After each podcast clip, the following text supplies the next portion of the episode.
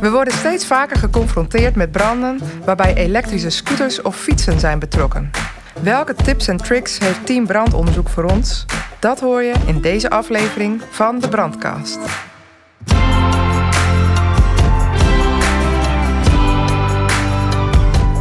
Leuk dat je luistert naar de Brandcast van de VRU. Mijn naam is Fanny Spierenburg. Elke aflevering bespreek ik samen met een collega van Team Brandonderzoek één incident en de lessen die we daaruit kunnen leren. Welkom bij deze nieuwe aflevering. Stefan van der Loos, jij bent vandaag de gast. Ik verheug me al een tijdje op dit onderwerp. Het gaat over accu's. Ik ben heel benieuwd, welk verhaal heb je meegenomen?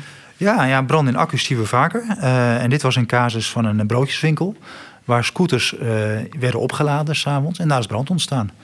En dat, uh, ja, dat, dat was een interessante casus, omdat het eigenlijk wel laat zien dat we daar goed rekening mee moeten houden bij, bij ons inzet. Ja, nou vertel eens, wat was de melding en wat was de situatie bij aankomst? Nou, de melding was, een, uh, was ja, rookontwikkeling en brandontwikkeling in een, ja, in een winkelcentrum waar geen mensen waren. Het was s'avonds. Ja. Uh, is overduidelijk brand en daar is, uh, daar is de brand erop gaan rijden. En bij aankomst bleek er toch wel een forse brand te zijn op de plek waar, uh, waar de scooters aan de lader stonden, bij de entree van, het, ja, van, het, van de winkel, van de broodjeswinkel. En waren het echt de scooters zelf die aan het branden waren? Ja, dat was op, op het moment dat, dat bij de eerste aankomst was dat niet helemaal duidelijk, want het was gewoon een forse brand. Maar uit onderzoek is gebleken dat de brand in en nabij de scooters is begonnen. Dat klopt. Ja, precies. En ehm, ja, wat was het plan? Ja, het plan was eigenlijk gewoon ja, blussen natuurlijk. We weten eerst checken of er geen mensen binnen waren. Dat bleek gelukkig niet het geval te zijn. Ja, en vervolgens hadden we wel een forse vuurhaard. Dus die moest geblust worden. En dat is, dat is ook gebeurd. En hoe gaat dat? Want die scooters die stonden aan de lading, zei je net. Uh, kun je dat gewoon zo gaan blussen? Ja, wat je ziet, wat, wat in het algemeen het, de bedoeling is van als ze branden... is dat je gewoon veel water opbrengt.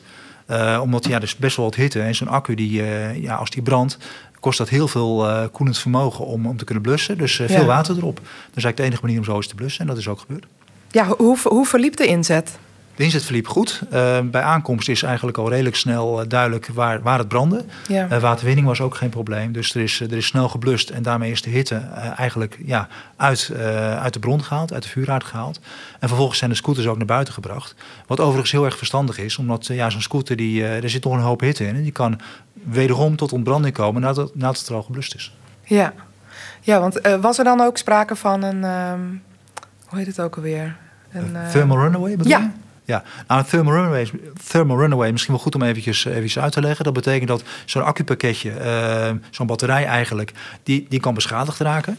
Uh, en als dan bij het opladen uh, daar een storing ontstaat, dan krijg je hitteopbouw die niet weg kan. Ja. en dat is dat kan een oorzaak zijn van een brand in een accupakket. Of het nou een, een, scooter is in dit geval, maar het kan ook een fiets zijn, het kan ook een telefoon zijn. Eigenlijk alles waar een opladerbare batterij in zit. Uh, ja, en dat kan zorgen dat, dat er hitte ontstaat, wat vervolgens een brand kan veroorzaken. Ja, precies. En was hier nou ook echt sprake van die thermal runaway? Nou, helemaal hebben we het niet kunnen achterhalen. We hebben wel kunnen achterhalen dat de brand in de scooters is ontstaan. Uh, voor, dan is het voor de rest een zaak van de verzekeraars. Maar we zien in het algemeen, los van deze casus, zien we wel steeds vaker um, dat er branden ontstaan rondom accupakketten. Ja. En dat is niet zo dat het, dat het heel erg risicovol is. Dat valt op zich nogal mee. Maar ja, er zijn er gewoon heel erg veel. Dus als de kans heel erg klein is en er zijn ontzettend veel fietsen of scooters of, of andere apparaten waar opladerbare batterijen in zitten, ja, dan zien we dus ook veel vaker branden terug in de praktijk. En Ja. dat, dat blijkt ook. Ja, precies. Um, en heb je nou ook een tip op basis van deze ervaring? Nou, de tip is vooral uh, goed realiseren als je doorhebt van oké, okay, er is een accu bij betrokken door te zorgen voor veel koelend vermogen. Ja. Dat is eigenlijk het allerbelangrijkste. Dus veel water op het vuur. En los van alle andere uh, zaken die kunnen spelen rondom slachtoffers, dat is natuurlijk belangrijker. Maar goed, als duidelijk is dat, dit, uh, dat het om de brand gaat en dit is de situatie. Veel koelend vermogen, veel blussen. Ja. Ja, en zorg ervoor dat je, als het enigszins kan, de boel naar buiten sleept. Uh, en er rekening mee houdt dat er niet alsnog brand ontstaat. Ja. Want er zijn ook situaties, ik denk even aan een fietsenfabrikant uh, van een tijd geleden, uh, waar tot een dag later nog brand is ontstaan in de container met oude fietsaccu's. Ja. Dus dat kan, dat kan achteraf kan het weer oplaaien. Ja, precies.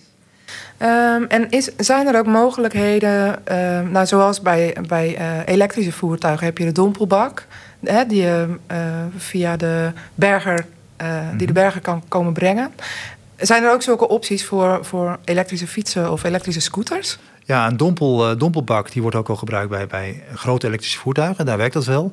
Maar ja, in dit soort situaties is dat misschien wat overdreven. Als het kan, prima. Um, maar Als je hem kunt onderdompelen, doe dat dan wel. Uh, pak niet eerst de beste sloot, want dan heb je ook een milieuprobleem. Uh, een gebonden straal werkt ook prima. Maar als je kunt improviseren met een kliko of iets anders... Uh, wat, wat geen milieugevaren geeft en wat wel voor die koeling zorgt... Ja, dan is dat natuurlijk ook een prima overweging. Dat is een mooie tip om mee af te sluiten, Stefan. Dankjewel voor deze toelichting. Graag gedaan. In deze aflevering hebben we gehoord over branden van elektrische scooters en fietsen. De belangrijkste tip is: gebruik veel water. En hou er rekening mee dat een accu na blussing opnieuw spontaan kan gaan branden. Dank voor het luisteren en tot de volgende brandcast.